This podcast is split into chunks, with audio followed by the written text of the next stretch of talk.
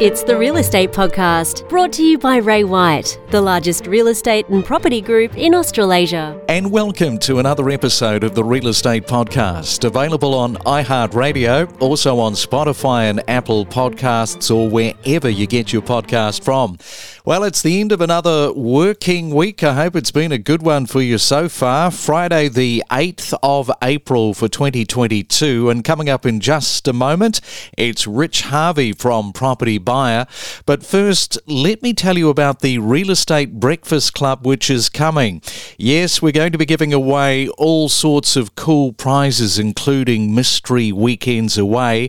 But you will also get to hear exclusive real estate content, which will only be available to the Real Estate Breakfast Club members.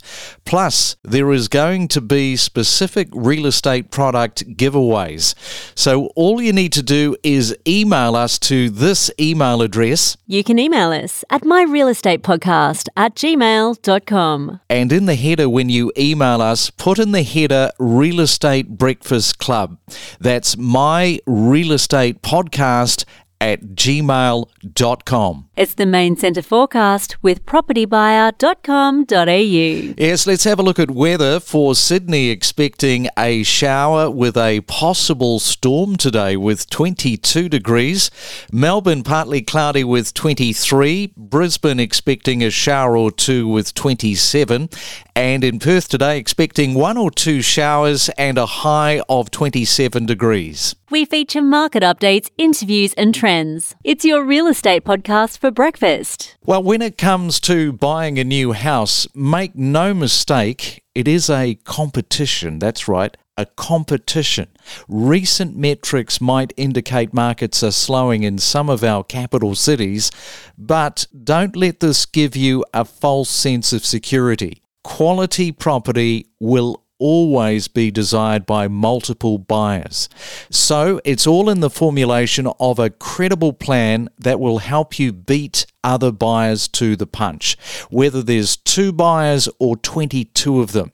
So, what does it take for a home buyer to come out ahead in the home buying stakes? Let's Talk Property, a podcast series with Rich Harvey. Well, joining us this morning with his thoughts is Rich Harvey, buyer's agent and CEO from propertybuyer.com.au. And a very good morning, Rich. How are you feeling? Because unfortunately, you've got COVID. I've got it. Unfortunately, I finally succumbed. I knew I'd get it at some point, mate. But uh, yeah, I've got it, Craig. You've just got to get it, move on, and uh, keep strong. That's all you can do. Luckily, I'm vaxxed, so uh, hopefully not as bad as it could have been, but still uh, pretty pretty awful. Yeah. Mate, I feel for you, and you are just starting to come out of it. You were saying that's right. You had it for about six or seven days, so I uh, should be um, out of isolation tomorrow.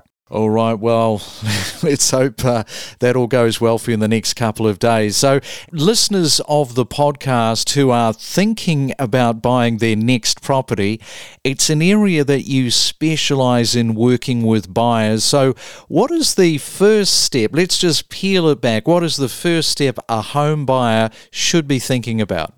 Well, the first thing a home buyer should do is really create what I call an A team. So, this A team consists of firstly your mortgage broker. Don't go and try and buy a property until you know how much you can afford to borrow and spend. You know, we don't go to the shops without a credit card or cash in our pocket. So, it's really important to know what your borrowing capacity is and where you sit in, in that price point. That's the first step. You really need a, a bunch of other people around you apart from a mortgage broker. If you're an investor, you're going to need an accountant or a financial advisor you definitely need a solicitor slash conveyancer. You'll also need a, um, a building inspector if there's not a building inspection available. So First step is create that A team around you. And of course, a buyer's agent you need on your side. If you really want to get a full leg up into the market, is to have someone who's an expert on your side. So getting that A team is, is really important. But just going back to the, the financial requirements, you know, that mortgage broker, they're going to provide you with a pre approval. So make sure you get that in place. And that pre approval generally lasts for around 90 days. And I always advocate going direct to a broker rather than direct to the bank because the brokers have a better ability to scour a whole raft of different loan options for you and can get not just the best rate, but the, the best borrowing capacity to suit your situation. And creating the wish list, we've talked about that before, but I think it's worthwhile reiterating that again because it's just so important. So, Rich, how should a home buyer create that wish list? Look, when you're creating a wish list, you've also got to have an element of realism. So, what we do with our clients, we ask them to tell us their wish list and we convert that into what's called a property brief. And that consists of your most essential criteria and your desirable criteria. So, write down a list, you know, particularly if you're married or you've got a partner, just write down a list of your must haves, the things you really want, and the things that would be desirable but nice to have on the side. So obviously, the suburb you're targeting, the number of bedrooms, bathrooms, car spaces, what sort of living areas you want, what style of construction you want. But then those sort of softer features like the aspect and the slope and the distance to the shops and distance to amenities. And you've really got to start writing all of that down. It's quite amazing when you write down a shopping list just how interesting that can look. And then you've got to start comparing that to reality and doing that online. So really think clearly about what you want because there's no point going out and having a look at a bunch of properties. Oh, I'll know it when I find it. You know, you will know when you find it, but you'll have a much better chance if you've got a clear target that you're aiming for. And it can really narrow down your focus and get a much quicker result by having that property brief in your hands. And in terms of a wish list, do you find that that kind of evolves over a period of time with people? Great question. It does actually, because it's a journey that people go on, Greg, in finding their property. I remember one client I took, and you know, I did the usual, got their brief. We were out looking every Saturday at various properties, but there's also a thing called an unspoken need, and it's like this intangible thing that the client knows they want, but they can't articulate it. And anyway, this lovely French couple, I took them out, and finally, I took them to this house, and had a beautiful flat backyard and it was like they could picture themselves playing cricket and having chickens in the backyard. And they hadn't articulated that they wanted to have a cricket pitch and chickens, right? But that was on their wish list in their mind, but they just hadn't told me that. So I think sometimes people don't know what they want until they see it. Some of us are visual, some of us are auditory, some of us kinesthetic. So I think it's important for you to understand what your personality type is and how you can realize your dreams when it comes to buying a property. Oh, well, that's brilliant because, I mean, that's a big part of your job is to identify what they haven't articulated to you. But the more information that they've got, the more time that you're going to save, and you're going to be able to zero in on exactly what it is that, in this case, the chickens and the cricket. That's right. Well, it is. It's a, it's a journey, as I say, and and the more the more properties you see, the more you realise what you like and what you don't like, and and that's the journey we take all our clients on. Yeah, and what type of research? Because we should really throw this up as well. Research. What sort of research should home buyers do? How deep do you go into the research with your clients? The research needs to be deep. Whether you're, you know, doing this on your own or with a buyer's agent, the buyer's agent must go super deep, and we do that. We do a deep dive with our clients. There's there's no point just looking at one or two properties and making a decision. You know, you can't just look online and make a decision. You need to physically get out there and get out amongst it and look at a range of different properties in the target areas. The way you do that is to is to get out every week, you know, at least twice a week on a Wednesdays or Thursdays when there's open week uh, midweek inspections and also Saturdays and this is where it's a very time consuming activity. And go to lots of auctions, go to lots of open homes, but only obviously look at properties in your price range. There's no point at looking properties 500 or 100,000 uh, or a million dollars above your range. There's, there's no point unless you've got the capacity to go there. You've also got to develop very deep and wide relationships with all of the local agents. And this takes time. And you've got to understand how they price property, how they operate, how quickly they sell or how slow they sell, depending on market conditions. And you also need to track auction results. I mean, we're going through a stage now in Sydney and Melbourne where the market's retracting a bit, right? We're seeing price guides being revised. We're seeing price guides being much more accurate.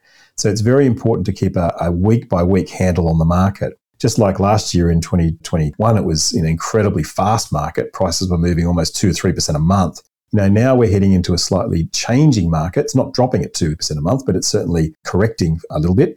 And so that gives more opportunity for buyers. So back to your question, how deep do you go? As deep as possible, as deep as you need to make a wise decision. So when we do an analysis for our clients on a property, we're going to be looking at five to six comparable sales before we advise them what, what the value of the subject property is in today's market. Yeah, make sure you get out there and, and don't just do an online research because you need to physically see the property and see if it's overshadowed or, you know, next to a busy school or a childcare centre or something like that and just see all of the negative features of the property in person. And what about off market opportunities? How can you be more proactive in finding these properties that are off market? we always get asked how many off-market properties can you find? And you know, for me personally, probably around 50% of my transactions last year was off-market. How do you find them? With difficulty is the answer. And they are out there. So agents are constantly talking to vendors that are potentially about to list or sell their property. And there's different types of off market. There's what we call a pre market, like it's about to come to market, and the agent will just send it out to their database. And then there's the true off market where the owner has said, look, I only, only want truly highly qualified buyers coming through. I don't want it advertised because of whatever reason. They don't want people knowing they're going through a divorce or a difficult situation, or maybe they're a politician or a celebrity or something like that. So these off markets do exist. And the other way that I get access and my team get access to off markets is we often are direct to vendor where there's no agent involved. So we will do um, various methods where we have people coming directly to our through our website looking to sell their property, and that means they don't have to pay sales commission if they come through us because we only charge a fee to the buyer. Uh, that's one way. We also letterbox drop. We do social media posts. We have a range of options to to get those properties, but fundamentally it's it's having deep and wide networks with a huge range of sales agents you know we've got over you know 15,000 agents on our database so we're able to access those properties very very easily for our clients and at what point should buyers consider compromising and being a little bit more flexible with the search? I think buyers will come to a hopefully a fairly quick realization of what their money will buy in a particular area, Craig. If if you've got a budget of two million and suddenly you realize everything you want's you know going for two point two or two point three, you're going to have to adjust your expectations, and perhaps you need to think about getting a three bedroom instead of a four bedroom.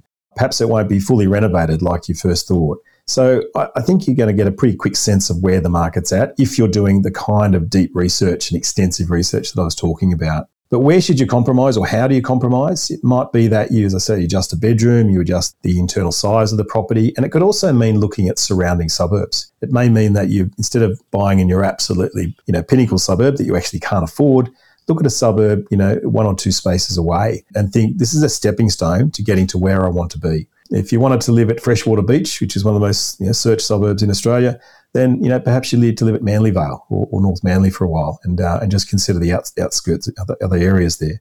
You know, I also think you might need to flex on the on the construction of the property itself. Instead of it being, you know, a beautiful double brick, you know, concrete slab type property, it might be a brick veneer, and you could add value. You know, but the most important thing is getting the location right first. As I always say to my clients, you can't move the house once you've bought it. Once you've got that block of dirt, you're stuck with it, right?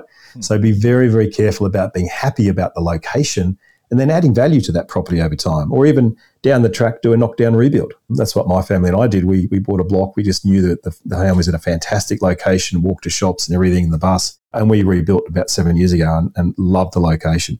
I think it is important to be flexible because if you're completely inflexible, you'll end up, you know, being out of the market for a long period of time. And, and again, the markets will turn, they'll go down, they'll correct, and then they'll stabilize and go up again. And you don't want to miss the next wave. So it is important to know where to be flexible and, and what not to be flexible about.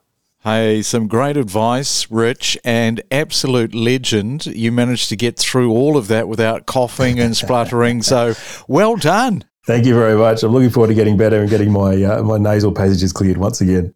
Hey, Rich Harvey, have yourself a really restful and relaxing weekend, and we'll chat next week. Thanks again, Craig. Always a pleasure. Great to be with you. We connect you to the best real estate information across Australia. The Real Estate Podcast.